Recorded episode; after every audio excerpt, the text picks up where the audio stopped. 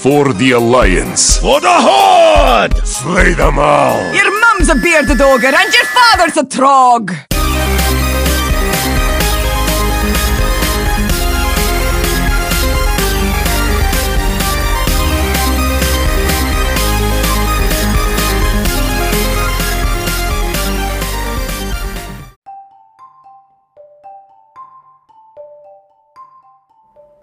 Welcome to Casually Casual Cast.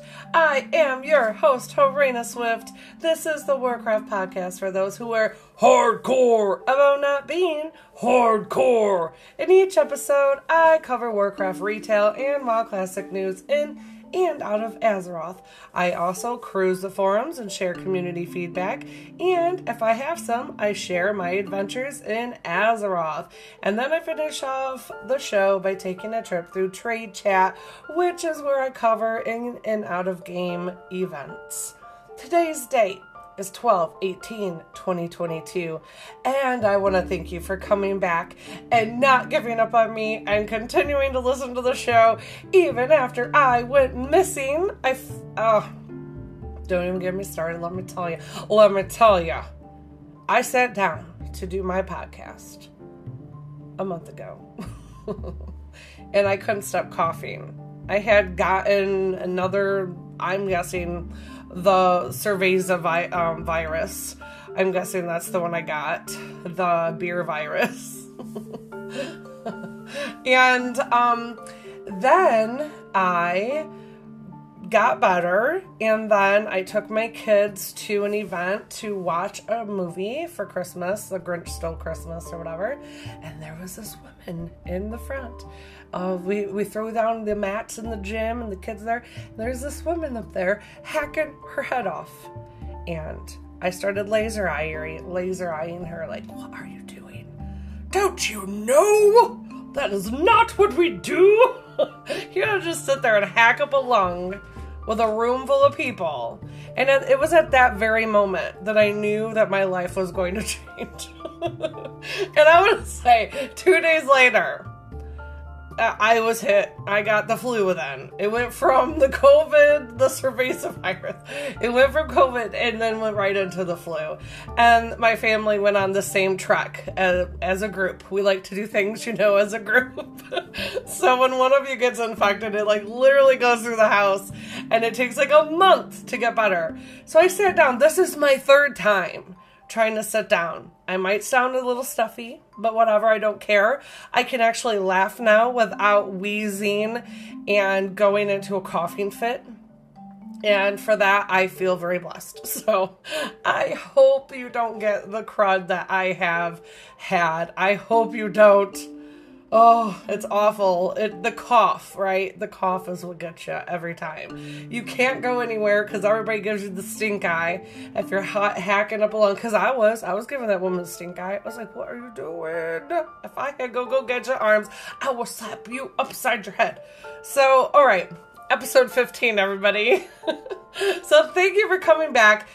I have gotten to get into Dragonflight and I've had a blast. So I want to talk about that. But you know what? So many things have changed already. There, oh man, I feel like whatever's going on right now at Blizzard in the Warcraft department, they are not messing around. I feel like they are like, you know what? we have really i don't know what they got going on because i'm obviously i'm just like you i'm just on the outside looking in i don't know anybody from blizzard i'm not in the cool kids club i don't have any inside information you know I never get betas. I didn't sign up for that. Warcraft partner. Hashtag Warcraft partner. I didn't do any of the fun, cool kid things. Okay? I'm just, I'm sitting here yakking at myself about a game that I love to play. And in order to do that, I need your thoughts, opinions, stories, and adventures too.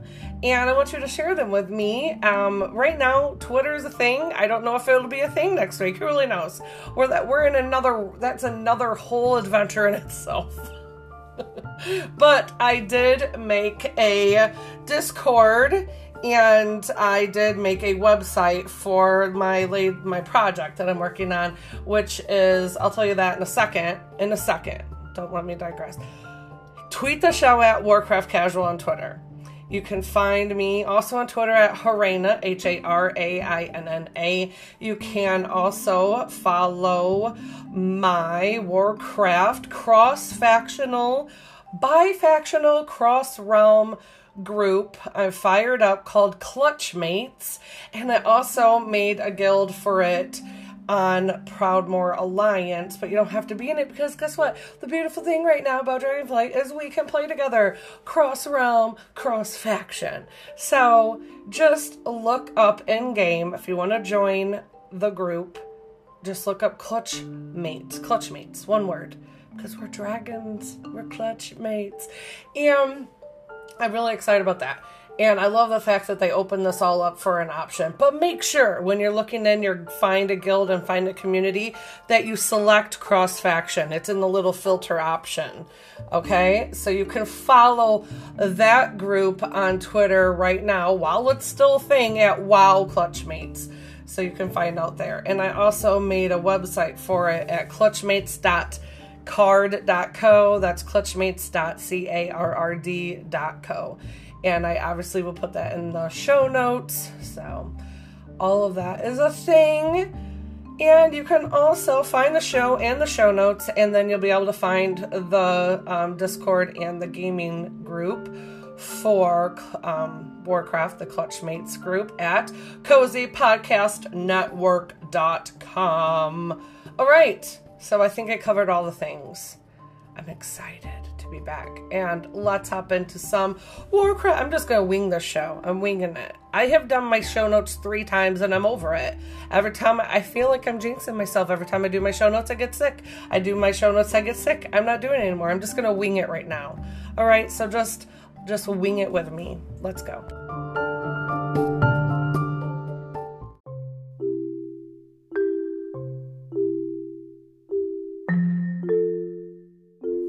Right, our first chunk of Warcraft retail news.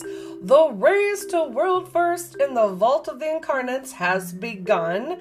This is in a post on December 13th, 2022, announcing that the race to see who can end Razgath, the storm Raszageth the Storm Eater's plans to freeing her fellow incarnates within the Vault of the Incarnates begins December 13th.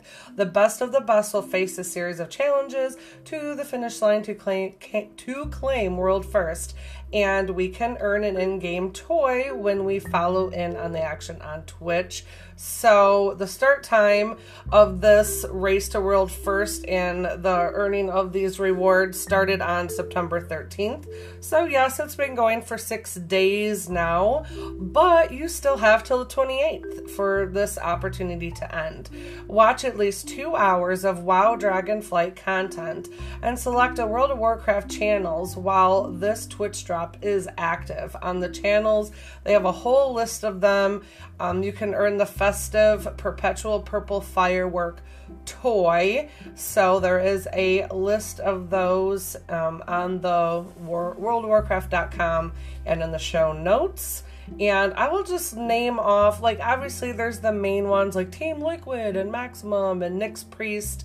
Um, I personally, let me look down the list and see. I don't really see the people I got my drops from, so hmm, I'll have to check but there's a list of them that I watched to get drops from. So when I get to my adventures in Azeroth, then hopefully I will have paused my show and dug up the Twitch streamers in which get I, I watched and got me some awesome Twitch drops. So that's a thing. So definitely check that out. It's not as hard as it sounds. I'm like, what? I gotta sit in one place for two hours? I don't know if I can do that, but it's totally totally doable.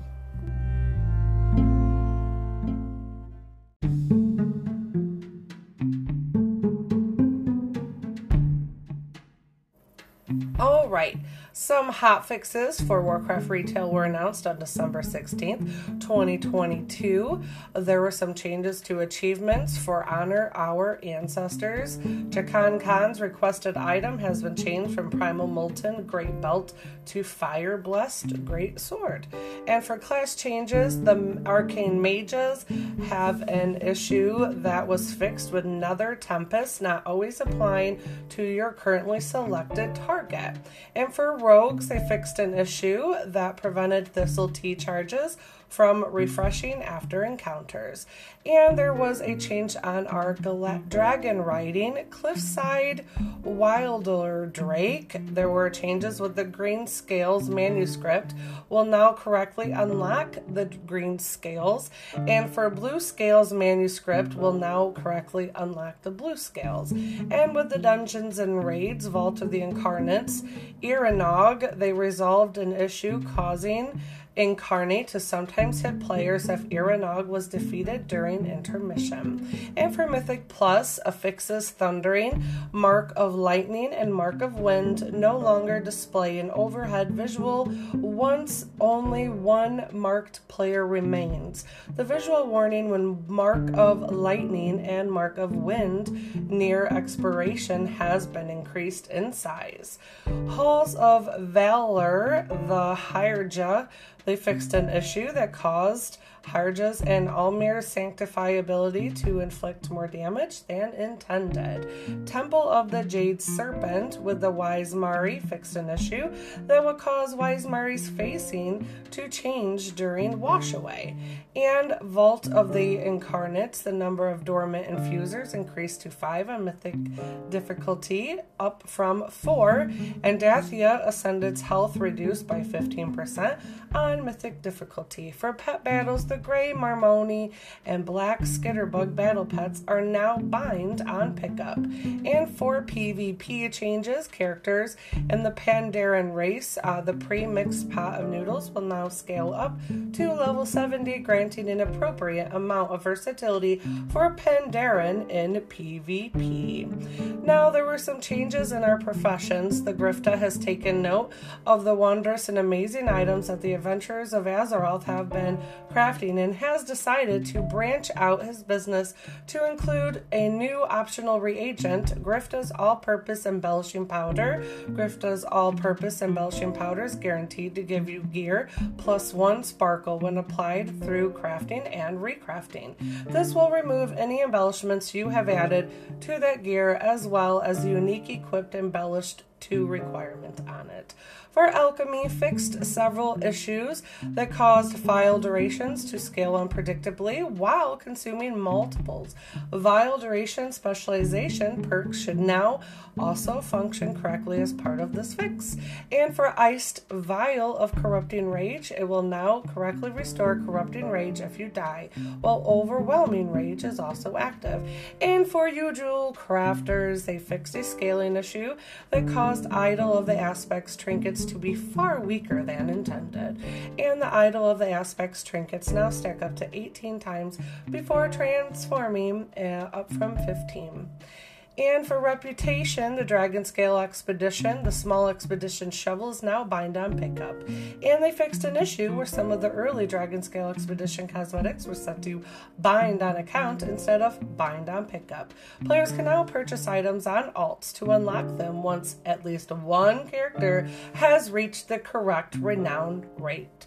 And for Maruuk Centaur, the Essence of Awakening is now properly bind on pickup. And there are some changes for Wrath of the Lich King Classic, but I'll cover that in the classic news.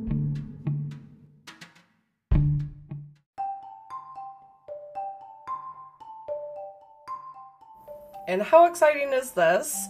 For a limited time, players who do not own Dragonflight but also have a subscription or active game time can actually play the new expansion as a Dracthyr Evoker beginning on December 16th You can experience the Forbidden Reach starting zone for this new race and class combination while leveling in Dragon Isles up to level 63 in the Waking Shores and through Chapter 1 of the Dragonflight campaign. You'll also be able to experience all of the quests, unlock and learn dragon riding, take your professions to the next level, and even experience two new dungeons during the trial period Ruby Life Pools, and the Nokhud Offensive. You can learn more about the Dragonflight on their official page and stay up to date on all of their official changes there, but the Dragonflight expansion trial access with subscription game time is only available through January 2nd, 2023. After this period, Dragonflight purchase will be required for you to continue your access to your Dracthyr Evoker and the other Dragonflight content that you got to experience. So you have until January 2nd if you own World of Warcraft and have a subscription and active game time to hop in and see if this is something that you would be interested in.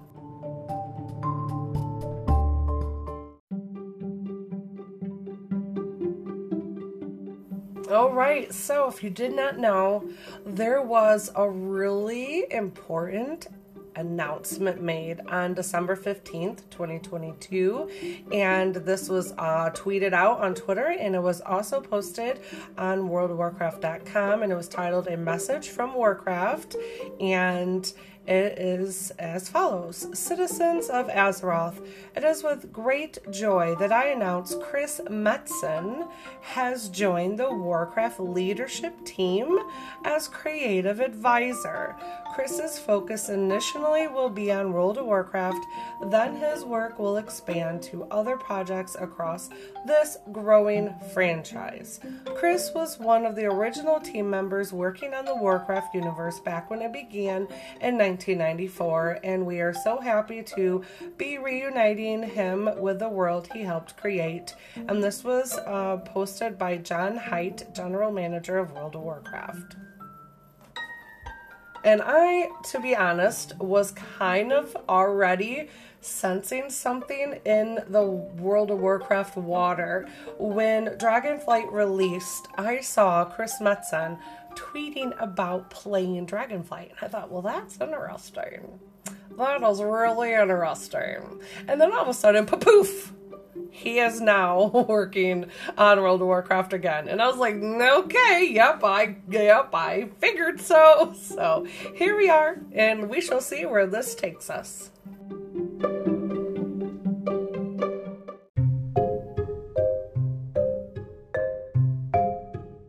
All right, and in an article uh, by PCGamer.com by Rich Stanton, they are reporting that Chinese players are being prepared for the end of World of Warcraft because Blizzard is preparing its Chinese players for the possibility that Alliance and Horde alike fear no more World of Warcraft. While Blizzard mostly publishes its own games, its titles have been distributed in China by NetEase for 14 years, an arrangement they say that both companies announced would end this October.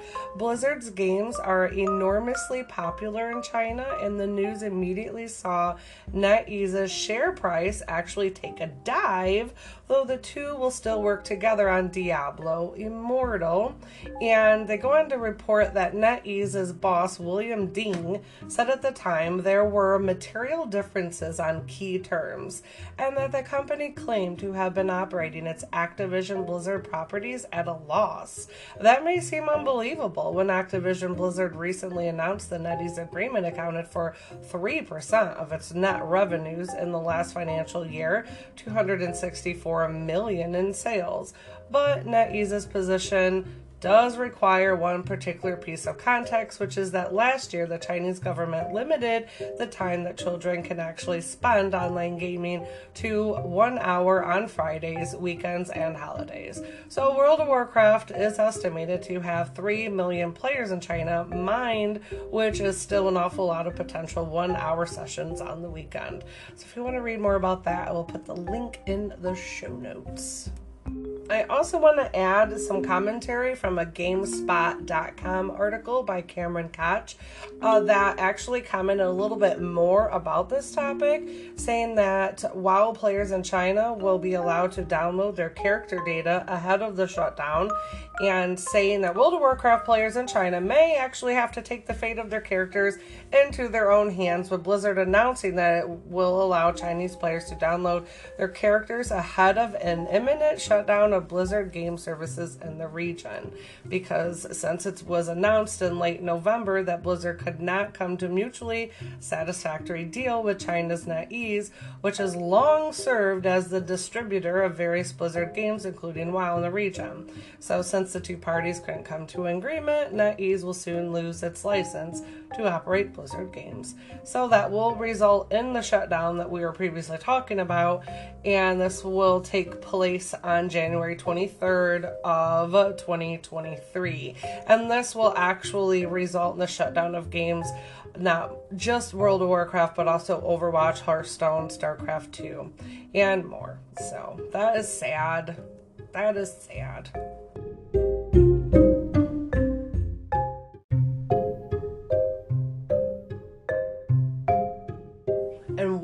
Was gone, they announced a Recruit a Friend update.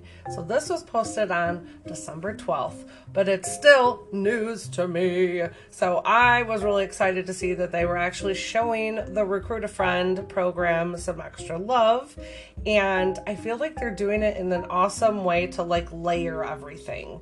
So, and it's not, I just think that they're making it better all around. So, the Recruit a Friend program retains fan favorite features, but it also introduces a bounty of new rewards, and that's the part that I like. Right there, the bounty of new rewards. Because as Azeroth is best experience with friends at your side.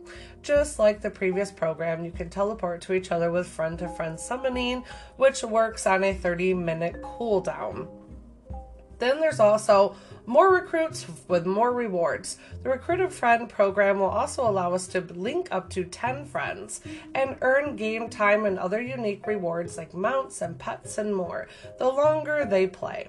Players new to WoW and veteran players who have not purchased the game time on their account in the past year can be enlisted in this program each time one of your recruits adds game time to their account, you will actually earn progress toward a new reward. The more friends you invite, the faster you'll earn the rewards. As one friend adding multiple months of game time earns the same rewards as multiple friends adding one month of game time to each. So you could see all the rewards that we will get. There's options like the Riki for one month and the title Renowned Explorer after four months and a Renowned Tabard um, of the Renowned Explorer's Tabard after seven months. You get game time after two months. You get game time after five months. You get game time after eight months. You get eight time game time after 11 months. You get the Explorer's Dune Trekker after three months. The Enchanting Stinging Sands after six months an Explorer's Jungle Hopper after nine months, and then you get the Renowned Explorer's Attire after 12 months. So every month that goes by, you get something. And I really like how they pace it out because it was like they give you a gift and they give you some game time, then they give you a gift and they give you some game time. So it's a pretty cool pattern going on. But uh, if you want to check out more on that, obviously, show notes is where you go. Now, the other awesome thing that happened in my absence was that they introduced the Trading Post, which is a new feature that is making its way into World of Warcraft. Complete monthly activities to earn currency towards decking out your characters in cosmetic transmogs, pets, and mounts with new items and activities introduced every month. You'll be able to experience this new feature soon, and right now it is on the PTR. We will be able to shop at the Trader's Corner.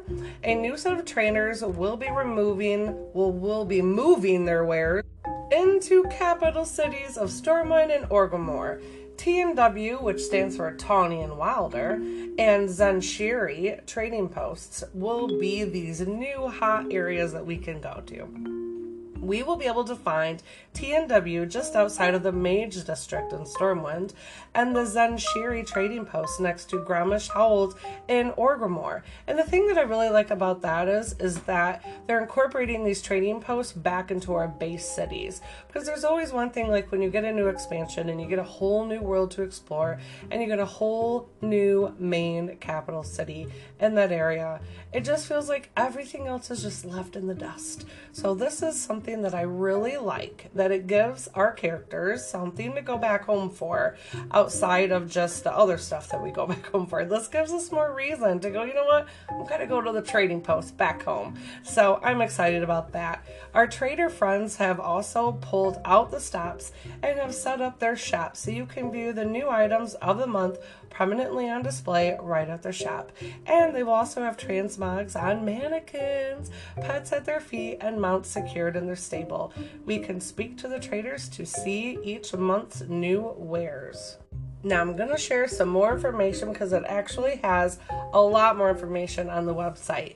But you there's going to be a home for creative cosmetics because there's going to be a multitude of interesting transmog pet and mount possibilities in Azeroth through this trading post and it will also serve as a home for many more items across Azeroth and beyond and it's actually not limited to the current game content they say. You can expect to see a variety of fun new items to add to your collection. And then opening the, up these possibilities will allow for a wider variety of different goods to be brought to the trading post, and players can expect the unexpected in each month's new catalog. And I think this is something cool too to keep people active, adding in these new little nuggets of content. And that's something that I think I've always hoped that World of Warcraft would do. And now that I played Final Fantasy and I can see how they pump out new stuff, it doesn't have to be huge, but it has to be new, something new and fresh. And you're not going to make everybody happy with everything. I'm sure there's somebody out there giving this trading post the side eye, and that's okay because there's a lot of other people that are excited about it. And if you want to know more about how it works, I'll put the link in the show note but like I said, they're going to be adding something new in every month. There's going to get a tender every month. At the first of each month, players with an active account in good standing will receive a set amount of traders tender automatically. And if you don't have active game time on your account or are not a subscriber at the start of a new month, don't worry, your tender will be awarded the first day of the month when you do have game time or an active subscription. And this will be the same amount for everyone, regardless of how you pay for your game time. So I think that's cool. That kind of reminds me of like an Elder Scrolls type of a spend. Like at the if you subscribe to the game, like you get that chunk to be able to go and spend at a store. I wonder if it's to be something like that. And then there's going to be a traveler's log, the second way to earn traders tenders to complete monthly activities listed in the new traveler's log. Each month features a rotating themed set of events, and then there's going to be a set amount of tender that you can earn each month through completing activities. So you won't need to complete all of the ones in the log each month. You'll actually be able to pick and choose from a variety of fun and game activities to earn easily earn more tender. And players can choose to earn by continuing to play the games as they are already do, such as completing quests, completing in battlegrounds or competing in battlegrounds, taking part in holiday activities, and even running mythic dungeons. But you can also choose to take part in activities uniquely designed just for that month. So, like I said, there's a lot more. This seems to be a very in depth feature, and I love it. I'm tired of having little war tables and ships and garrisons and all this crap. I just, I was never a garrison fan. I know some of you were, and that's okay, but that just wasn't the ho- the player housing I was looking for. But I will take this trading post with monthly new, fresh things to do and rewards, as long as they don't have five charges. That is another thing that always has ticked me off. Here, we're gonna give you something, but you can only use it five times. What? No, throw that thing in the garbage. I don't. I want something that's like indefinite. Don't give me your five charges crap. All right. So, yep. I have strong feelings about that. Apparently. Let's move on.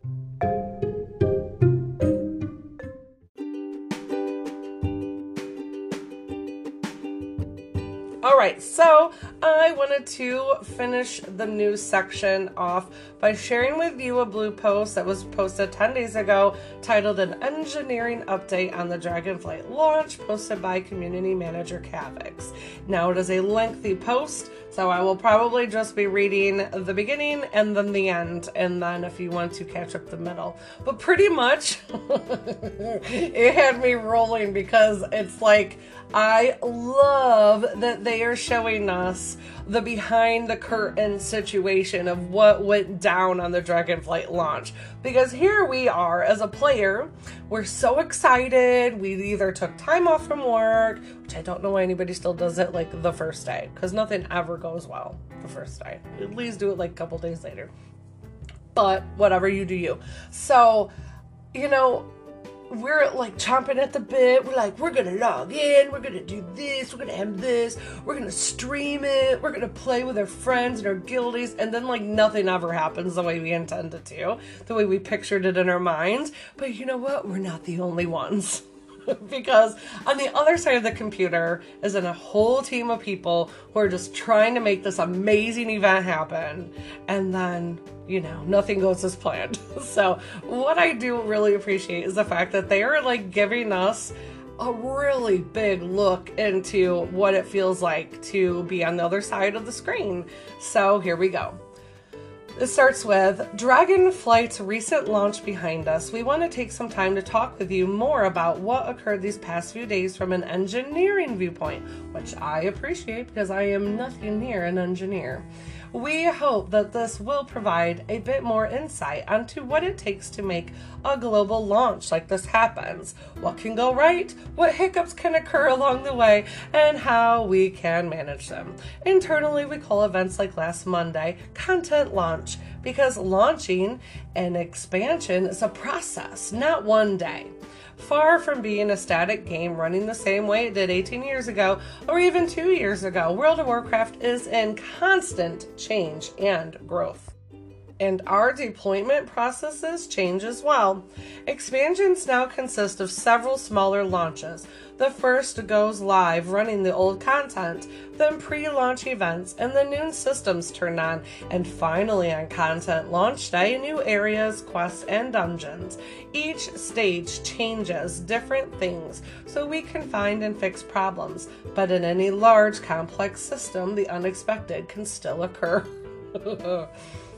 One change with this expansion was that the content launch was triggered using a timed event. This sounds a lot like World of Warcraft, the, the WoW Classic launch. It was a lot of timed events that just went awry. Multiple changes to the game can be triggered to all happen at a particular time. Manually making these changes carries the risk of human error because, you know, we're human. and we tend to err a lot. and uh, internal or external tool outages. Using a timed event actually helps to mitigate these risks. Another change in Dragonflight greatly enhanced support for encrypting game data records. Encrypted records allow us to send out our client with the data that the game needs to show cutscenes, share voice lines, or unlock quests but keep that data from being mined before players get to experience them in game. We know the community loves WoW, and when you're hungry to experience any morsel, it's hard not to spoil yourself for the main course. Encrypted records allow us to take critical story beats and hide them from players until the right time to reveal them. So isn't that crazy? They actually have to anticipate that they can't put everything awesome in the betas um, because we will inevitably data mine it and then even spoil those little hidden nuggets for ourselves and others. So they say that we now know that the lag and instability we saw last week was caused by the way these two systems interacted. The result was they force the simulation server that moves your character around the world and performs their spells and abilities to recalculate which records should be hidden more than 100 times a second per simulation. As a great deal of CPU power was spent doing these calculations, the simulations became bogged down and requests from other services to those simulation servers backed up Players see this as lag and error messages like world server down, and that definitely happened to a lot of us. We got the world server down. As we discovered, records encrypted until a timed event unlocked them, exposed a small logic error in the code, a misplaced line of code signaled to the server that it needed to recalculate which records to hide, even though nothing had actually changed. So they go on to say, um, I'll skip ahead a little bit. They said at 3:02 p.m. this is so sorry. it's so crazy. It's so funny. So they said that before launch they created contingency plans for situations that they were actually worried about as a result of their testing. And for example, for this launch, the designers created portals that players could use to get to the Dragon Isles in case the boats failed to work. So then they said at 3:02 p.m. the horde boats arrive on schedule. Hooray! Players pile on, including some Blizzard employees. Other employees actually wait. They want to be able to test the cases in case we must turn on portals. So they stayed behind, they didn't get on the boat. The players on the boat sail off. And while some do arrive on Dragon's Isle, many are disconnected or actually get stuck. So, could you imagine? Uh, just like a handful of players and i was one of those handful of players that made it. And then i kept seeing in like the chats i'm stuck on twitter. People were like the minute i got on my boat it took me and now i can't get back in or my character's lost and blah blah blah. It was so crazy. So at 302 At three, oh, immediately we started searching logs and dashboards. There are some players on the Dragon Isle map, but not many. Colleagues have issues report that their character names and realms as specific examples. Others start reporting spikes in the CPU load and on our network file storage that our servers use. And still, others are watching in game reporting what they see. Now that we've seen the Horde boats, we start actually watching for the Alliance boats to arrive. Most of them don't.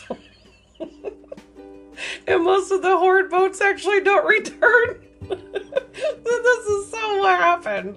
I was playing on my Alliance Nelf character first on my on Proudmoore, and I got all the way to the dock, and we're sitting there, we're waiting to get on the boats, and the boat never comes, the boat never comes, the boat never comes, and then all of a sudden, some trolls in the group saw the Boralus boat come, and they're like, "Yay, the boat's here!" And like a whole chunk of people run up on the boat, and then you see like one little say button somebody puts above their head, like a little say bubble. Guys, get off the boat. It's not the right boat. And everyone's like, oh man, you suck. It was just so funny. It was comical. So after I sat there for like five minutes, I realized that the boat was not coming and no portal showed up. I'm like, okay, I'm gonna get over on my horde tune. And I got on the boat and I made it. So it sounds like some of my boat partners or my little passengers didn't make it with me. So they said that boats have actually been a problem in the past, so they turned on portals while they continued to investigate while the boats were not working. And their network file storage was clearly overloaded. There's actually a, net, a large network queue on the service responsible for coordinating the simulation servers, making it think simulations aren't starting, so it launches more and more and more, and it overwhelmed their hardware. Soon they discover that adding the portals actually made the overload even more worse because players can just click the portals as many times as they want. So we actually had to turn the portals off. Now I'm gonna think about that every time I click on a portal and it doesn't work the first time, I just keep clicking on it. Like it's just making it way worse. As the problem persisted, they worked on tackling the increased load to get as many players into play as possible, but the service was not acting like it did pre launch tests. They continue to problem solve the issue and discount things that they know aren't the issue based on those tests. Then they say by Tuesday morning, they have a better understanding of things. People had to stay over and work overnight, people got to go home and get rest, but by Tuesday morning, they knew, now know that they were sending more messages to clients about quests than usual. And although later discoveries will reveal this isn't actually causing the problem, a new file storage API that they are using is hitting their file storage harder than usual. Some new code added for quest givers to beckon players seems slower than it actually should be, and the service is taking a very long time to send clients all the data changes made in the hotfixes. Reports are coming in that the players who have gotten to the Dragon Isles plane have actually started experiencing extreme lag. And oh, yes, horrible lag. Mid Tuesday morning, a coincidence happens. Digging deep into the new beckon code, they actually find hooks for the new encryption system. They start looking at the question from the other side could the encryption system be slow? Explain these and other issues that we're seeing? As it turns out, yes, it can. The encryption system being slow explained the hotfix problem, the file storage problem, and the lag us players were experiencing. With the source identified, the author of the relevant party of the system was able to identify the error and make the needed correction. So, pushing a fix to code across so many services isn't like just flipping a switch. And new binaries actually must be pushed out and turned on. We must slowly move players from the old simulations to new ones for the correction to actually be picked up. In fact, at one point, we try to move players too quickly, and then we cause another part of the service to suffer. Some of the affected binaries cannot be corrected without a service restart, which we delay until the fewest players are online, as not to disrupt players who were actually in the game. By Wednesday, the fix was completely out and the service stability dramatically improved. While it took some effort to identify the issue and get it fixed, our team was incredibly vigilant in investigating the issue and getting it corrected as quickly as possible. Good software engineering isn't about never making mistakes. It's about minimizing the chances of making them, finding them quickly when they happen, and having the tools to get in the fixes right away. And then they add, and having an amazing team to come together to make it all happen. And this was posted by the World of Warcraft engineering team. And I wanted to share this lengthy blue post because as a player and as players, it we're we only get to see like the outside of the experience. We get to chomp at the bit we get to make plans we get to go i'm gonna log in and play. I'm gonna stream the launch. I'm gonna take work off. I'm gonna set up and go to go to the store and buy a whole grip of food and a whole bunch of drinks and i'm just gonna hunker down in my basement and play my favorite game. And you know like all that happens and we just think about me me me i i i all these amazing plans and then when something goes awry, we're like, and you know, we get really upset and mad. And I really appreciate that they were like, get, this there's a lot of crap that goes on behind the thing. We just log into a pretty world, we get to run effortlessly down to a dock, and we wait for a boat to come. And when the boat doesn't come, we troll the people around us and we try to sell them on getting on the Boralus boat and shipping them off. That's what we do, right? But little do we know, on the flip side, on the other side of that screen, is a bunch of people pulling their hair out, watching boats come, watching boats disappear, watching people blow up on social media. Like, it is a whole thing. So, kudos to them. I was sick. I didn't get to give a big applause. I want to say, way to go. You know what? Because I had a plans I made backup tunes on low pop servers because I was sure there was going to be some crazy freaking queues this time around. And you know what? There wasn't. But there was a lot of lag and there was a lot of craziness. but hey, what what are you gonna do about it, right? We can either laugh it off because laughter is my coping mechanism.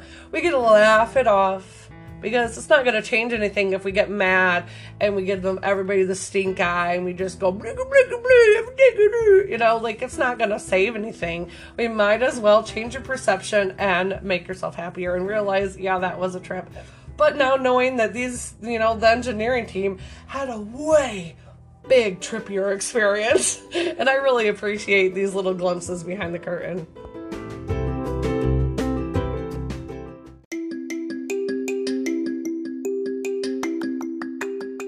Okay, one more quick addition before we hop into WoW Classic news is that they have actually released the Dragonflight 10.0.5 patch notes that are currently right now live on the PTR. Huge, huge list, a lot of class changes. Um, that is where the trading post information was even announced straight out of the PTR patch notes. But I'm not going to cover all the changes to the classes, but I will put the link in the show notes so you can do take a look if you want to know what's come up and coming for your character in the game. But I did want to tell you this: if you're a transmog person and you are like me and you find some cool stuff that's in the common white or the poor gray quality equipment and you're like why can't i transmog this? This is ridiculous. The item is right there and it's being wasted. I can't even use it. And now we will be able to. So they are putting in there that items and under the items and rewards section of the patch notes for dragonflight 10.0.5 that common white and poor gray quality equipment will now be able to be used for transmog notification when these patch notes go live. These items will now become bind on equip so that's pretty awesome. And they will also have enchant illusions will now be able to be applied on artifact weapons. And that there's going to be a new toy, the reusable oversized bobber, which will be uh, be able to be acquired from catching 100 fish with the oversized bobber. And the toy version supports all bobbers in your toy collection will automatically work with new bobber additions. So I just wanted to let you know that this is going to be a thing.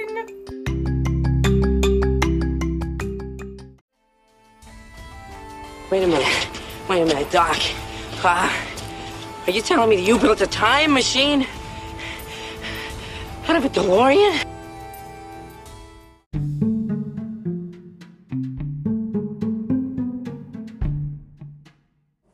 All right, so for the Wrath of the Lich King Classic, WoW news. They fixed an issue where holidays on the calendar could be off by one day. And for class fixes, the Death Knight, Frost Death Knights, they fixed an issue where it was possible to have multiple ranks of icy talons active at once. And for unholy DKs, they fixed an issue where multiple ranks of desolation can be stacked at once. Okay, and if you're like me and you started out playing Wrath and then Dragonflight launched, and then you're like, okay, I can't play both right now. I really want to hop into Dragonflight, and I know that WoW Warcraft um, Wrath Classic will be there for me waiting since they already launched that already too.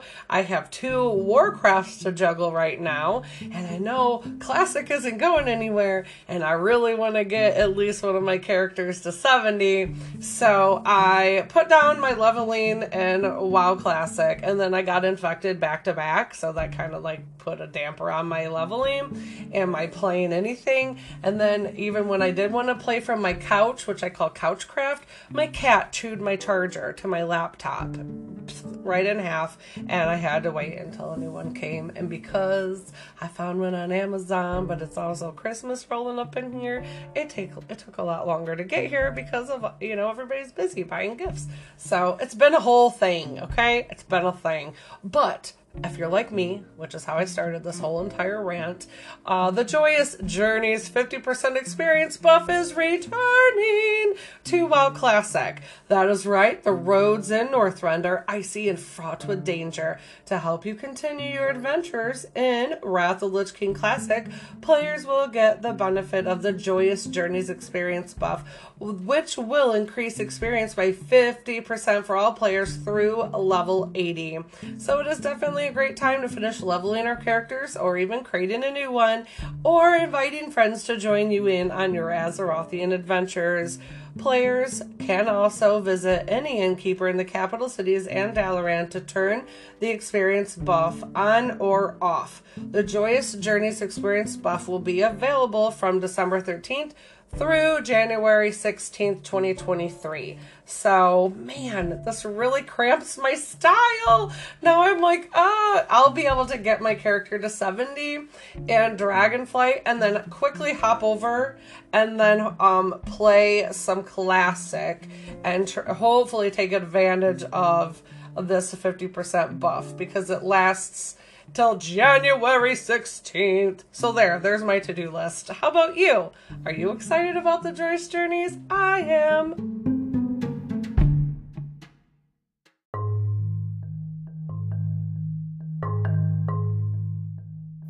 All right, in an article on Dexerto.com, there is a, an article published by Lauren Bergin titled WoW Classic Server Populations in 2022. That's December of 2022, right now.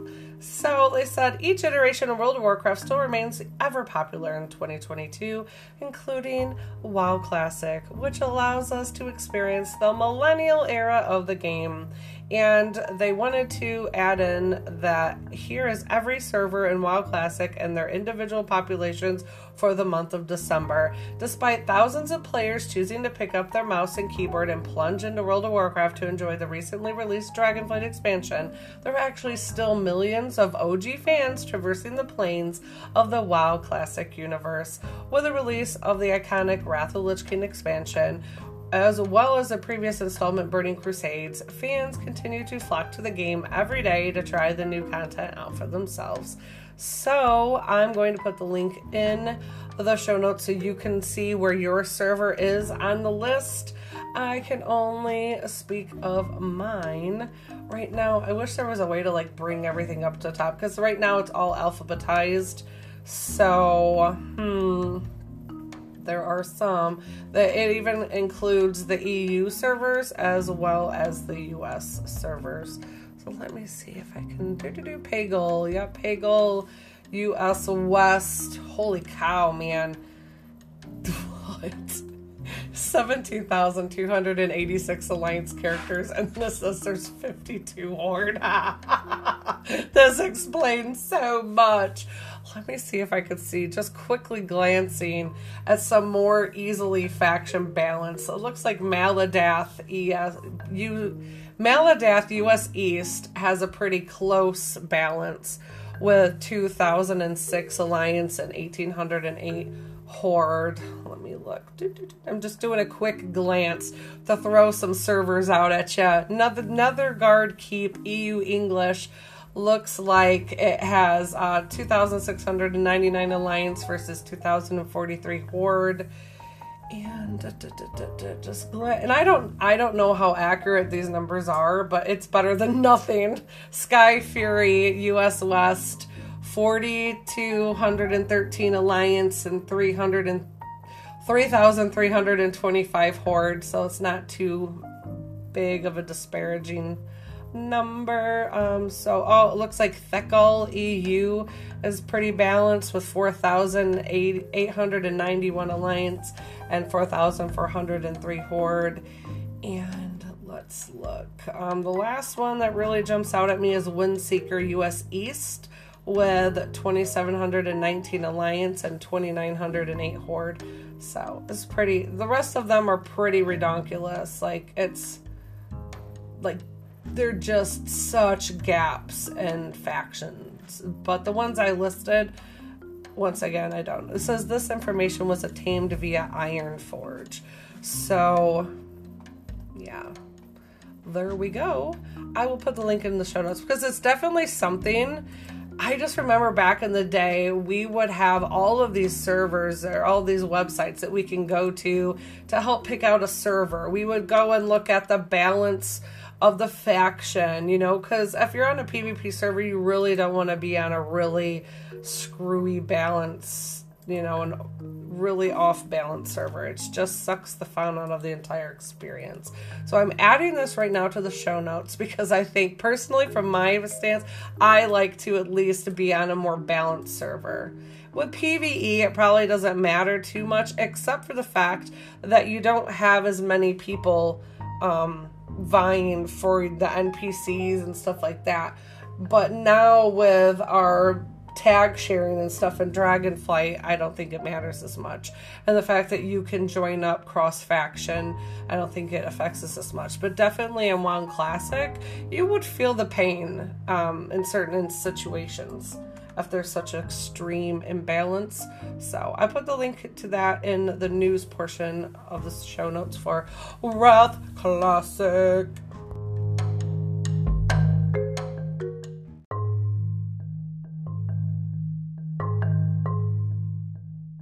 All right, here's a little intro to a section that I've added into the news called the birdhouse. Tweet, tweet, tweet, tweet. It is because, which I don't know, once again, I don't know how long Twitter will be around. We had Elon today being like, hey, I'm going to take a vote and see if you guys want to vote me off Twitter. It didn't look like it was looking too good because it looked like people were voting yes more than they were voting no. And then he tweeted out, you better be you know, something like I'm paraphrasing because I'm just going off. You better be sure of what you want, or something like that, along those lines. Like, if you're gonna ask for it, you better be prepared to get what you're asking for. And I'm like, what does that mean? What does it mean? You know, um, so I'm like, is Twitter not gonna be there? Is he gonna hand Twitter over to something else? Someone else? Is that someone else gonna be worse than what they think that he is? I don't know. So I've been on Twitter for 10 years, 10 plus years, so it kind of scares me. I'm like, oh, please don't pull the plug. I don't want to go down the drain. So, right now, I'm reporting stuff off from the Birdhouse, which is Twitter for now. So, um, these are some handy tweets from anybody in the Warcraft community. It could be a well known account, it could be just some normal person, not like a Wowhead or Warcraft, but actually a player who wanted to share some tips on Twitter. And um, so, but we're going to start with the first tweet comes from Wowhead at Wowhead on Twitter, and they said, After a few days, we've finally discovered how to obtain the new temperamental Skyclaw mount in Dragonflight. The mount requires you to bring a stack of three dishes to Zon'Wogi in the Azure Span, which I wanted to include this tweet because it's something I think we'd all like to know. Um, the temper temperamental skyclaw mount, you have to. Um, there's a, a whole list of prerequisites, the dishes that are required for the mount, how to get the meat to do the mount and all that jazz. So I'm going to put the link in the show notes where you can find it on Wowhead. But they do go through and tell you exactly how to unlock the temperamental Skyclaw mount for Dragonflight. So I thought that was cool to share. I'm going to put the link in the show notes. And then the next tweet off from the Birdhouse was, I believe this was from Wow Up. Let me see. Yes, I'm going to go up to Wow Up status because they had said, Happy Future Friday. People have been waiting for a while. We're happy to announce the beta of our new CurseForge enabled client. You can read more about it here on they link their Patreon page. So what they wanted to announce was that they actually are they're going to be launching or they have launched the beta of their new wow up app that supports curseforge add-ons. So if you use curseforge for your add-ons you can actually also use wow up and they will be able to go back and forth and, and utilize both of those apps to keep your wow add-ons up to date. So some of you may remember when we used to support curseforge add-ons in the past and we tried to move to a model with you having a manually input an api key due to technical limitations. Luckily this is no longer the case. The trade-off is now in order to use curseforge add-on provider you will actually need to view an ad like our wago implementation as always, you can turn off this provider if you choose. However, you will then lose the CurseForge functionality. This new client is officially sanctioned by Overwolf for use with CurseForge, so hopefully we don't have to shut it down last minute this time. And some of you are probably asking, why is it a separate app? Well, the answer is technical, but the short version is that they require a custom version of Electron, which is what WoW Up is built on to manage secure communications with their ad providers. This is like how we use how they use their standalone CurseForge updater works.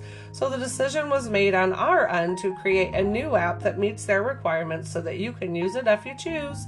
The main WoW up app is not going anywhere. So this is specifically for people who like to use CurseForge for some of their add-ons and then also want the option to use WoW Up and then have them work together.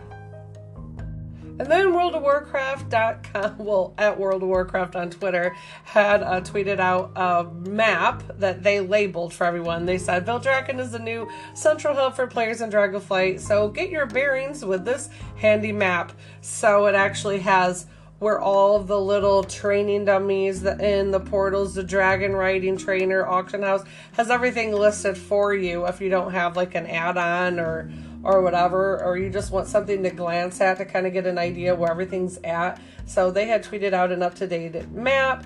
And then we had a really handy tweet out by Nav at Nav underscore Ox. And they said, anybody need a 34 slot bag in Dragonflight and Warcraft? And then they tweeted out the pictures in the overflowing rapids zone where you can dive down into uh, the waterfall to get this bag. So I'm putting the screenshots and the location of this cool bag, 34 slot bag, in the show notes.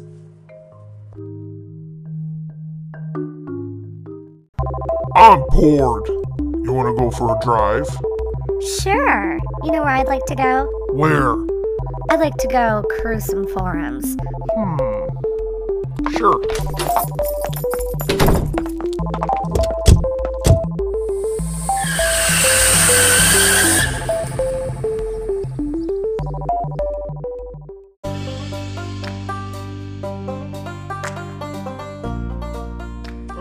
So like I said, I've had to redo my show notes for a while now.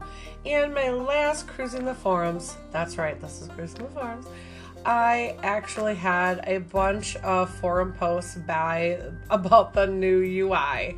And then I was like, when I sat down to record the show again, I was like, do I even keep them in there? Because the outrage of the UI has already come and gone. And it was hilarious. It really was. But now it just seems, you know, old in hindsight. so I just opted to hop on over. We're going to take a cruise to the Reddit for classic wow because why not? Why not just dump just dive right into the sewer right off the first one and let's go. This is a post. It's under vent gripe section. Stuck out a heroic dungeon to try and be nice to some potentially new players today, and it was a terrible idea. all right, so they go on to say, remember not too long ago we had all those WoW players mean posts of screenshots of fellow players being, I'll just say, jerks others in dungeons. Reddit group think conclusion was that these players were mean. Stick out a group of players that were, quote, new or low item level today, where we had two deaths and a healer with broken gear after one pull in a heroic. Today, who we had to wait on to repair within the first pull, we wiped on Anub'arak twice. First time healer stayed out despite us spending a minute saying, Healer, move in, in two different languages. Second time we pulled and a tank didn't move in and instead typed out, no. and sent the message right as the web went up. Some tank had, same tank had threat go all over the place, the whole dungeon. Stayed around to explain mechanics even on all three fights. No, it's not always equitable to stay around and handhold. And then in bold it says, sometimes people are just blink dumb and it's not okay and it's okay to pass on a group and let them fill your spot. We're at the end of phase one, and it's likely people have exposure to these dungeons already or can open the Google or ask a party what the blank to do. So I would have to say, I feel like they didn't really know if the players were new, you know? They put in quotes um, that they were, quote, new or had a low item level today. So I'm guessing that they probably didn't know for sure that they were new, but they assumed they were new because of their low item level. That would be my, you know, because it says they stuck out stuck out a group of players that were quote new or low item level. So it sounds like they really weren't sure, but they might have been, de- you know, deducing that with a low item level they were new. Um, yeah, I think it's hard too because they're also saying that the person said no, like that was their only. communications coming out like maybe they weren't um they didn't speak the same language as the as the poster, and that was the only thing they knew, or I don't know. but I agree. You, but I'm a big communicator, so I would have said, "Hey, are you guys new here, or are you just stupid?" I don't know. I feel like I would have wanted to know because I feel that our time is, you know, time is money, friend. You know, like our time is valuable, and as gamers. People don't think that, but it's our hobby. It's something that we do uh, for enjoyment. So when you are taking your time to help help quote help someone that you think is new i want to get that on lockdown i want to know that i'm helping a, a, new person and not just a lazy dumb person okay like that's just me i'm just being honest okay so I feel like that would have been the best thing. Hey, are you guys new? And they're like, no, we've been playing for la la la. Then you could just tell yourself, okay, they're just dumb. You know, they're just low info uh, raiders. You could say that. That's probably nicer than just saying they're dumb. Okay, I'm just, just it's two in the morning. What, what are you gonna get from me? so, all right. So the garbage man says I think it's the popular opinion that you are never forced to carry new players or guide them through a dungeon. You're not doing anything wrong by leaving. The a hole move is flaming them and trying to make them feel bad for daring to be inexperienced. And that's the, I agree. Like, you know, it doesn't sound like they were being mean to them. I feel like, though, this person's experience with these rude people who weren't listening to the mechanics, weren't intaking any of the information that the the poster was sharing. I think that's why it almost feels like these people either didn't understand the poster, like maybe it was a language barrier, or maybe they just didn't care, or maybe they were on some they maybe they because people maybe they were drunk, maybe they were on something, you know, maybe they were enjoying their Festivus with Maybe they were inebriated in some way. I don't know. There's a lot of things, you know? There's a lot of things when you just um, queue up with randos. They could be under the influence of something. or they could be exhausted. I don't know. There's so many reasons. But I'm that type of person that wants to know those reasons. I want to know why I'm wasting my time if I'm telling these people mechanics or instructions and they're just blatantly ignoring me. I say good on the original poster um, because their name is Spappy Twitch. I think that it's good that they at least stuck it out, but man, it doesn't sound like they're probably going to want to do it again. It sounds like they got burnt and they're like, no, this is the last time I'm going to try to help someone, you know? So that's the downside. There's there's always, you know, multiple sides and situations. So um, Silithid Lives Matter said, unfortunately, it's rarely an, an inexperienced problem and more often an unwilling to cooperate kind of problem. Ask if anyone's new, if anyone needs explanations at the start. Dead silence. Wipe to something clearly by someone's fault, standing in stuff and dying, or rolling need on something clearly not for their class. Dead silence, or an a hole non English answer, they said. I can't even think of one time since the original launch that a group got mad off at some got mad. I'm trying to ad lib so it's not a bunch of cuss words. Um, that a group got ticked off at someone and flamed them, where at least one of those issues weren't the case. If you're going to be an antisocial poop head who can't even be bothered to respond to the group speaking to you, then you are messed up. It's gonna be a well deserved response for that.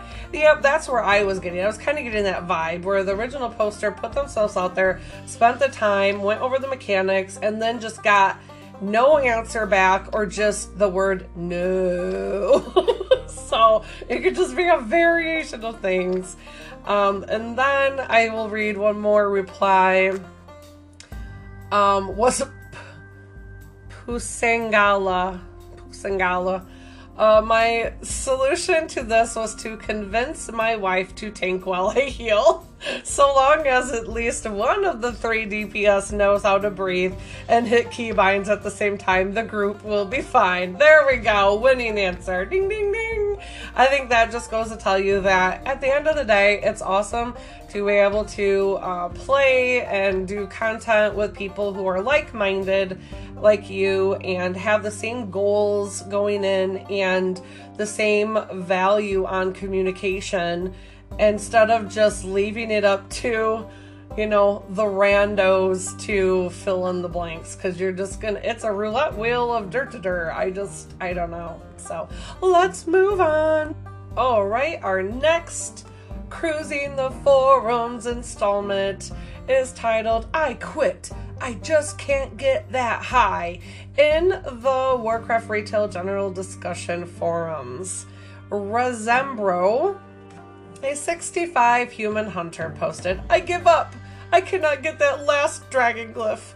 Dragon glyph Thaldraszus Apex is unattainable. Really, Blizz? You had to put it so freaking high? So I I'm not gonna lie. I don't I ha I don't know if I'm where they're at or what they I can't remember which glyphs I've got.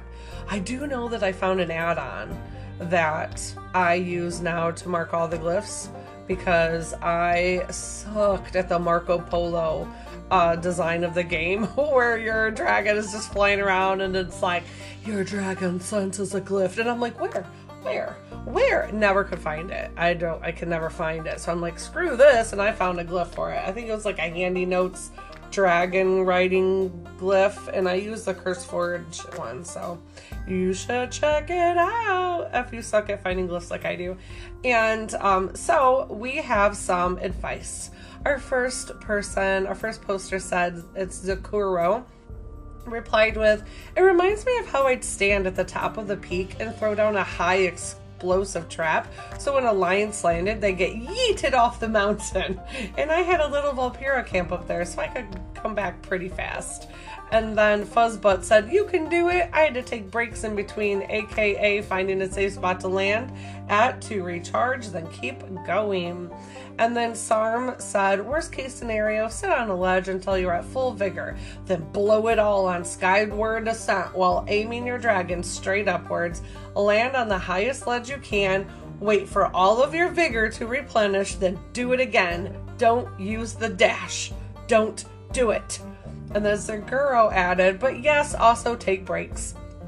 You can get up the mountain, you just have to land and wait for vigor to recharge, or do it at last, since you get a lot of things that can help you recharge vigor in the air as you progress. Still takes a lot of patience though. Don't worry, I'm not currently eating Alliance off the mountain.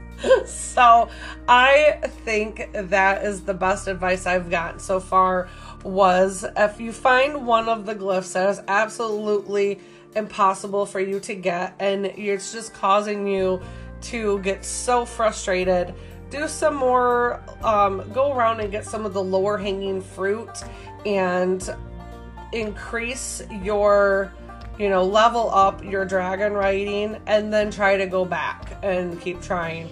And that has been the best advice i have gotten and have put to use. So then, um, if I have any more good advice. Just land and wait for vigor to recharge. Skyward ascent six times. Land, repeat. Tedious. It says tedious equals hard. So Nanette said, "What? I've had two strokes and I got it." On the south side of the mountain are a few snowy stop offs if you really need them. So there you go. There are some hints. Don't give up. If a glyph seems super high, definitely go back and go get some lower hanging glyphs and then come back once you've leveled up. Maybe unlocked some because that is what i was running into is i was trying to get some glyphs that i had no business getting until i unlocked and leveled up my dragon riding. So then i had like um, a faster recovery on my vigor and so on. So definitely makes a difference all right, so our final installment in the Cruising the Forums takes us back to Reddit, but this time in the r slash wow Reddit. And even though I'm not a raider, um, be just I've never had the opportunity to actually do it. I just wanted to include this for those of you who are. Is it just me, or some of these Mythic Plus dungeons? Pure hell for casters. And this is posted by Abort Retry Flail. They said, just did a 15 plus Jade as a plus 15 Jade as a demonology lock, and I genuinely wanted to quit the effing game. Between the absurd volume of non stop, barely visible, overlapping effects on the ground, and the fact that I think I got less than a dozen hard casts off the whole dungeon, I don't know what can be done. I'm getting the feeling that Blizzard has forgotten that not everybody plays melee, and sometimes they need more than a second or two of immobility without a swirly or move to lighting up to actually use our abilities is this genuinely how the season is going to go? Where most dungeons on most weeks, casters are never going to have more than a half second to get a cast off? So, the funniest reply and the one that I can relate to because I am strictly just, I just love hunters and there's a lot of reasons why. so, um, one person said replies, their reply is laughs and hunter. I'm like, yep, vote that one up, Butler.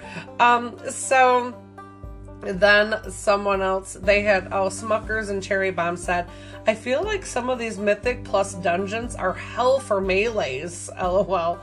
And then our Aaron 2 said, I think this week especially is rough as a caster. A lot, seemingly more than usual, of the bosses in this season have AoE interrupts. This, coupled with quaking, makes for a pretty rough experience. I'm maining an evoker, and there are some bosses that are just instant cast or nothing. Crawth after both dunks is basically what was it? CY at two casters. Fenryr isn't as bad, but still rough. While not an interrupt, Umbrelskul is also pretty rough on casters. This is relatively balanced by the fact that some bosses literally can't be hit by melee during some mechanics. Teera and Maruuk have a PBAOE you have to avoid, so does Grant, as does Odyn. Overall, I think the balance of melee unfriendliness to caster unfriendliness is actually pretty close. So then Traxxas says, Life is always bad for Melee, so the solution is to make it bad for everyone. I think Blizzard has done a good job on that aspect. oh, goodness. And then Pariah said, Healers double dip as usual. So Traxxas said that they've been healing since MOP and they love it. If it's bad for everyone, there's more healing for me to do. And then left-eyed Asmodeus said, It's just ugly when you can't cast healing spells through. Or you have to abort big CDs just to not get stunned. Uh, but I am not complaining. Druids can do a lot without much casting. I just wish for DDs not carrying that interrupts that that DDs not carrying that interrupt to me. And then Traxxas added, As a holy priest, I can do whatever I want. There is always an answer. I have multiple instant high powerful cooldowns for ST and AoE and the utility to help the team take less damage in the first place. You can also plan on being around and being interrupted. I won't channel him unless I know quaking happened recently. For example, it's a very rare situation is ugly enough to be unsavable without it being an obvious insta wipe. And if the fight has started and the players are committed, there's always something to increase the chance of success. So Traxxas seems like as being a holy priest, they are really not having too much of a problem right now. And the original poster, let me, they are a, they just did, yep, as a demonology lock. And generally wanted to quit. So, definitely class differences, as always, right? So, let me see if there's any more chunks of information. Da, da, da. Abort, retry, flail. Yeah, standing in, it wasn't the issue. I just ran around like a chicken with my head cut off nonstop. The problem is the limited number of instant abilities I can use. So it definitely sounds like a demonology lock issue where they don't have a lot of instant abilities, where Traxxas, being a holy priest, feels like they're pretty comfortable with the amount of instant abilities they have. So this seems like it might be a problem if you're in a class that you can't pop off a lot of instants, and these um, newer fights are going to require a lot of movement. So, yeah, I guess we'll something when all these class retunes are coming up on us, hopefully they'll address some of this stuff. Who knows? A lot of time ahead of us, a lot of complaining to be done. And I lied. I wanted to add in one more. This was like a really wholesome post I found on the general discussions back in October, okay, when I was going to be doing my. I feel like I, I've tossed this in multiple episodes to add, and then I never, it always gets left on the cutting room floor. So I thought, you know what, I'm doing it. I'm putting this in. And it was a post called, So What Does Everyone Do for a Living? And then Flack uh, from Trailer Park Boys, they said, I will start off. I work as a firefighter, EMT, 911 call taker, and dispatcher. What about y'all? And I wanted to include this um, post because one, it had 420 replies by now. And um, I just thought it's always good to remind ourselves that you know, even especially when we're cruising the forums, that these players are people. And you don't know what age they are, you don't know what their background is, you don't know where they're at in their chapter, in their book of life.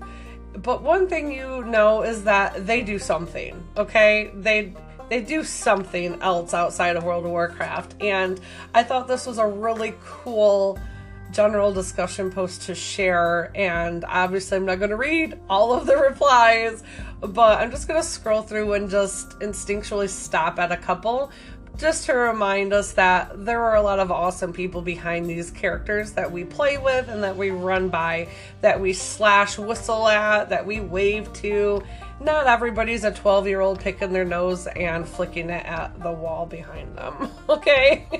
so, uh, Toby, the Blackstone Irregulars, said ATSS for the DOT FAA. I fixed the radars, the radios, and the automation systems for air traffic controller use. And Cavanu said, I'm a stay at home mom. And Cav Garyon said, IT support specialist, video editor, learning Blender on the side for more stuff to do, as well as a side job here and there when someone I know needs help. And then Spyro Purple said, digital art, been doing it for over a decade now. It's more of a hobby than anything, to be honest. Pretty much the only thing I'm good at, it seems. And Flack said, This is so awesome. We have some new hires that are air traffic controllers coming into dispatch. And then um, we have a lot of replies. Um, AFK Pre says, I ship milk. So exciting. And Nail Gun. Nail Gun is cool because they're a home improvement contractor. How cool is that?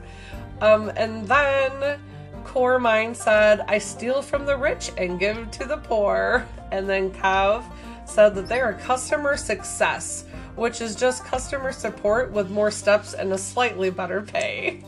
And Flea said, I'm actually home a lot, disabled, but I handle things like cooking and cleaning and tech work, tech work and other things while mom works her job. During my time, though, I work on perler bead art and I do my streams. And then Scenariar said, I'm in school full time for goldsmithing and I work part time doing customer service for a bank in the credit card department. And then and then um, excessive said my wife is a professor at a university and she's only 33 years old, so I have me a full-time sugar mama. Her aside, I manage a transportation company that works with emergency services and setting up a lot of emergency field operations such as Red Cross, etc. And we have Mont Vision said, I keep up the yard maintenance and take out the weekly trash, recycling yard waste cans. And Anas- Anastasi said, I am an astronaut. And Flack said, You guys are our lifeline in mass situations. And Zuz was a semi retired computer programmer. Dremel makes pet food flavoring, and Solidus is a truck driver and volunteer firefighter, and um, Talitha is a feline maintenance technician. okay. oh, Catalina, a retired RN and now graphic designer, and Amma Mage retired in 2012 they have a social. They have social security, so they guess they they could say that they are the government pays them to play WoW and do other stuff.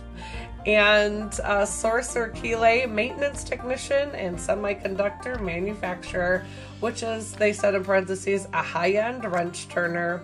And then we'll end with Wilfred, a couples counselor and registered psychotherapist private practice with an MA social worker at a hospital. So, so many awesome jobs that our fellow, fellow, feather and fellow, fellow, um, Azerothians do on their side. You know, they're not, they can't all be heroes in game and out of game, but it sounds like a lot of them are. There's a lot of cool, cool people we run around with and we have no idea. So you want to check out that and you want to partake in it. Yeah, I necroed that post from October, but I've been meaning to share it with you guys. I just couldn't pass it up.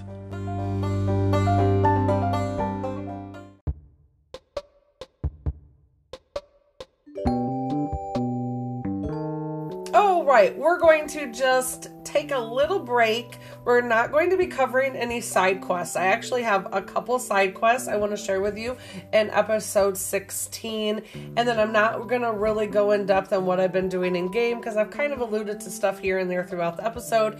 And this show is getting quite large. So I think in episode 16, I will be putting in for more information on what I've been doing in game.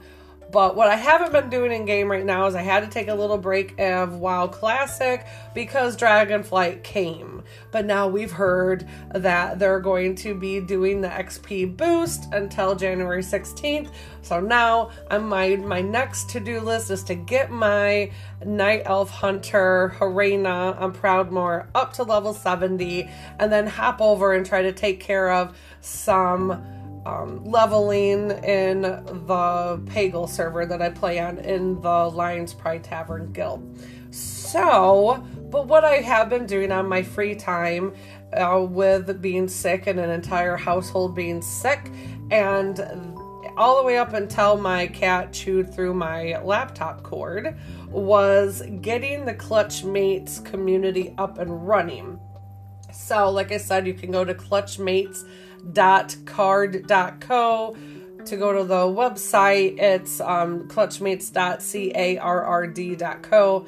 And um, obviously, I'm going to have it linked right from Cozy Podcast Network. So you can just go to cozypodcastnetwork.com and hit it up there. Or you can, if you're on Twitter, go to Wow Clutchmates and find out all the information there. You can join the Discord there. Everything is brand new. So it's just me and maybe a few lovely individuals who have already hopped in. Um, the community, the cross realm community, it has more of us in there because it's awesome because it's cross faction and cross community, and you can add your characters, whatever characters you want to do. And then now with the opening up of the Discord, we can actually get in and play with each other cross um, faction and cross realm.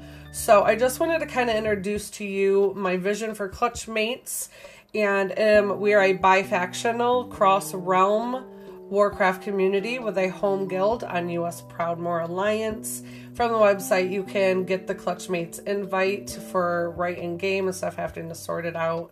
And then you can also enter the Discord and um, Clutchmates. Like I said, make sure when you go to find it in your find a community tab, make sure in the filter section that cross faction is checked, or else we won't show up in the community area. And then if you want to join the guild, and be one of the first members of the guild um, and level up over there. It is US and it's Proudmoore and it's on Alliance side and it's called Clutchmates. And um, I have you, the applications are open there. So I did spend time getting the guild bank up and running. I think I got like four out of the five tabs or five tabs purchased and I started loading up stuff um, for the guild bank. So if you like to get in on new in in on the ground level, this would be the time to join in and have fun. And um, Clutchmates is an inclusive, friendly, no pressure, cross faction, cross realm community for kind casuals. And the goal is to grow an inclusive clutch of awesome Azerothians for Dragonflight and beyond. And these are just some of the guild rules because I just wanted to kind of touch about like guild stuff. I've done guild leadership in the past um, and various different games and stuff. And one thing I hate is getting lost in a whole big list of rules. But if you don't have rules, there's always going to be somebody that wants to push up against boundaries and test waters. But I just don't like you know, eh, I just wanted to kind of keep things simple and go off from my experience. So I'm just gonna share with you the guild and group rules. No hating or harassing your clutch mates. We are here to connect on what we have in common and not to hate on what we don't. And life can suck and be boring at times, let's be honest. The more we can surround ourselves with others who enjoy what we enjoy, the better. And the second rule keep the group and guild visible post content and commentary safe for work and free of religious and political discussions. These sort of discussions are welcomed in private conversations and closed communications with those that welcome it. So it's just nothing that can be scrolled over, nothing to cause arguing and peeing contests. But if you have like minded people and you want to carry on these discussions, just do them in your in your little groups, little side groups in your own conversations, you know. So, um, also know your audience and read the room, aka use common sense. If you have to ask if something is okay to post or say, it most likely isn't. And then no spamming, you know, don't get in there and do all the little weird signs, the you know, the little scripts, you know, and constantly going, I'm a Twitch streamer, I'm a Twitch streamer, like over and over and over again, like you see in like trade and general chat. You know, just keep the content creations can be shared with the group and the provided content sharing channel in Discord because I made a spot for everybody just to put their stuff. And then please respect your clutch mate's time in game. This was always a pet peeve of mine. Whenever you get in game, there are, guildies I've had in the past where they act like you're there to entertain them. Like you were hired help. You were there, you were hired to entertain them, and you better do it.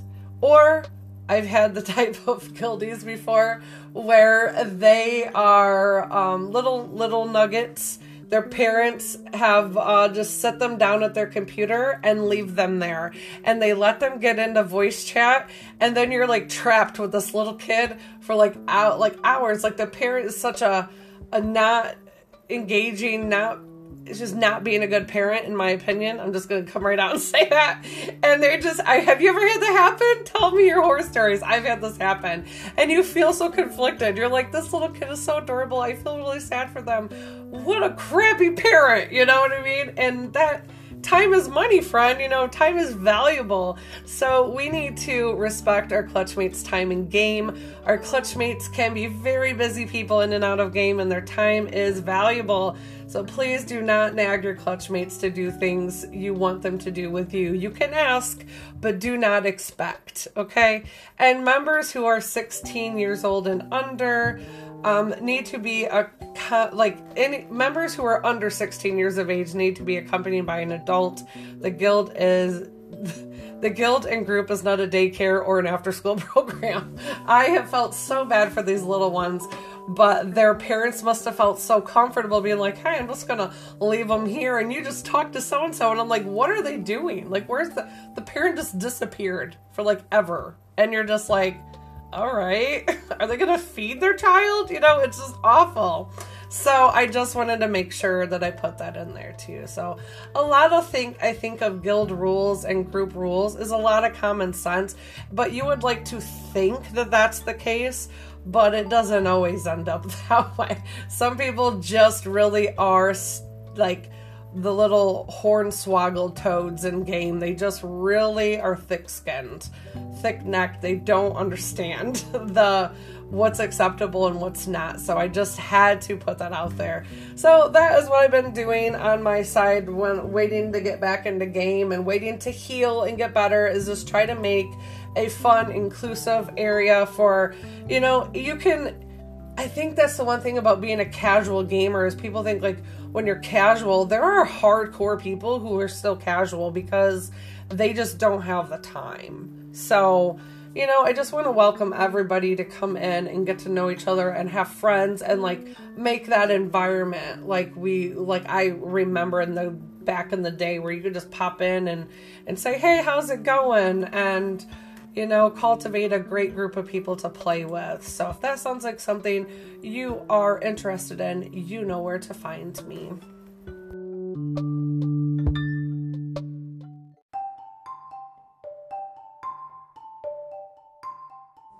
All right, we are moving into Trade Chat, the place for extras, the place for spotlights, the place for tips and recommendations in in game events. So, our first up is jump into this week's PvP Brawl Frozen Arathi Blizzard. Frozen Arathi Blizzard is a resource race. Put away your bathing suit, Pull out your parka and enter a winter wonderland as the Arathi Basin you know and love gets a fresh coat of ice and snow. You'll be racing your way between the farm, stables, mine, lumberyard, and blacksmith through piles of snow and over a mostly frozen lake. One more thing the weather forecast calls for a bit of fog of war. We hope you're prepared for the weather. This goes from December 13th through December 20th.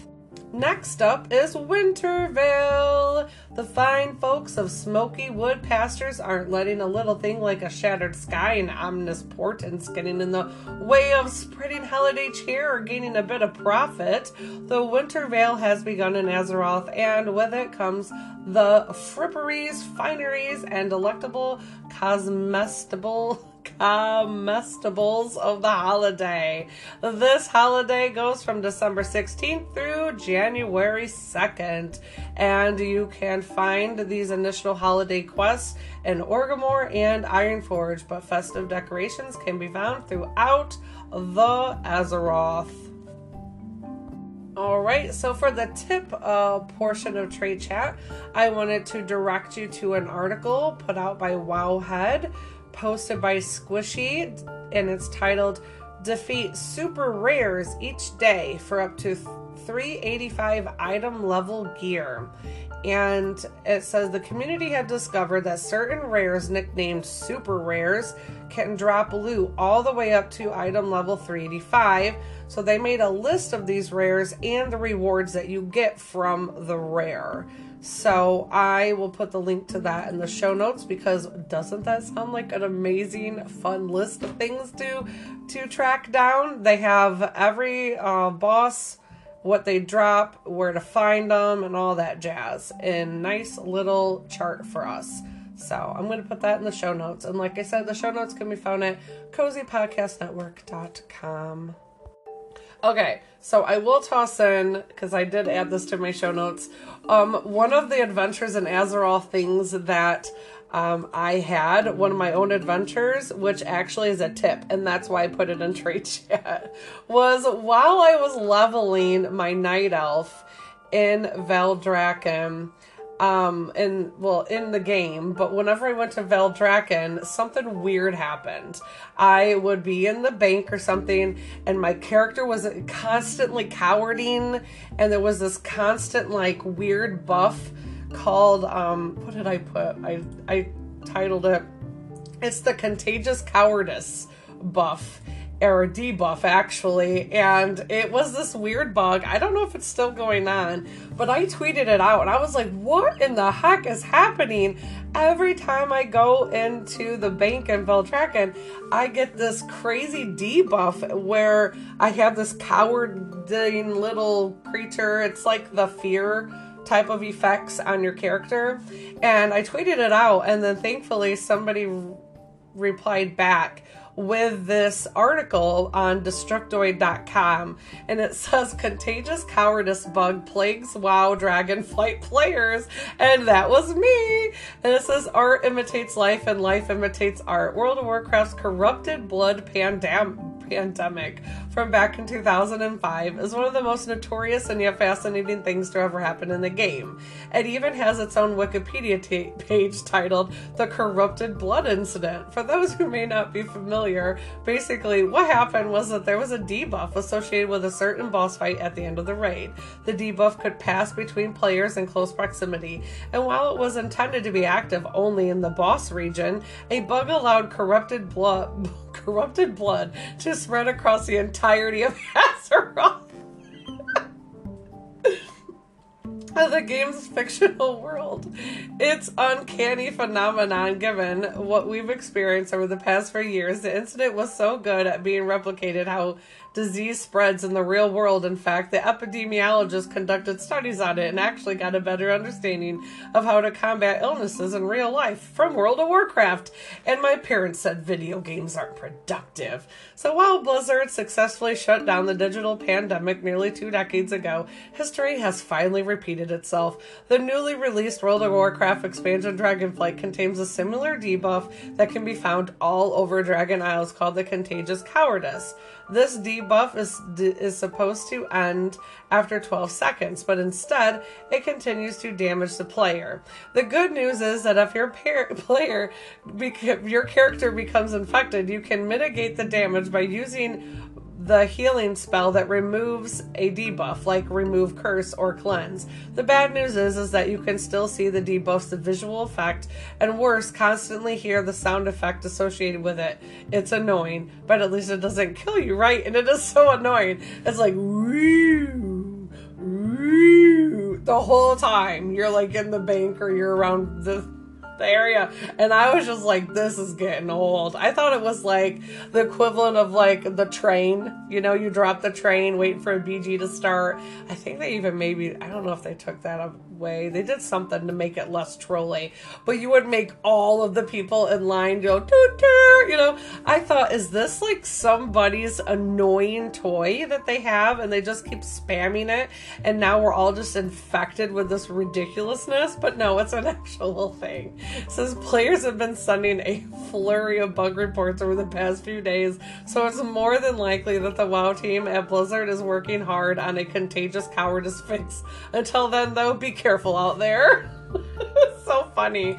I just was so annoyed. I was like, what is going on? And then once I figured out that there were other people on Twitter that were having the exact same issues, I'm like, oh, okay, no, this is just hilarious. So, so there's that. And to wrap up our trade chat and episode 15 of Casually Casual Cast, we will have an oldie but goodie Winter Veil World Warcraft parody by Charm. This was posted on December 26, 2010. This parody is 12 ish years old, and the machinima in the video is done by Tyranno the First and the parody is sang and produced and performed by Charm. And I put the link to the notes, link to it in the show notes, and it's just titled Charm Winter Veil World of Warcraft parody. Here we go.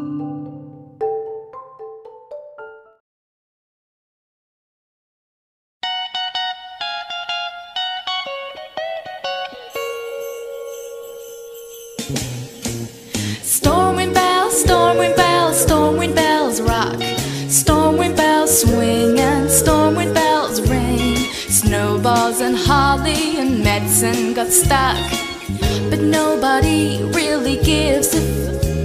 Stormwind bells, stormwind bells, stormwind bells rock.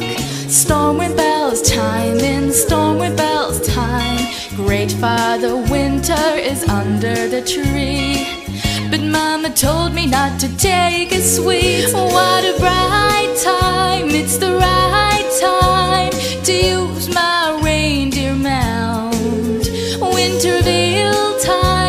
a swell time. Drinking, driving on bright zone wine. Giddy up, jingle horse, raid starts in ten. Yeah, I'm raiding on Christmas Day. Won't miss a day on this merry old game. That's the Winter Veil song. Jingle bell, jingle bell, jingle bell rock. Jingle bell chime and jingle bell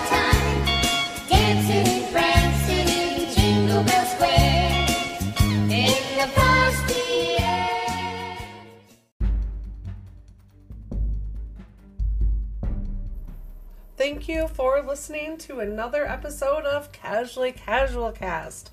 You can tweet the show on Twitter as long as there's still a Twitter at Warcraft Casual.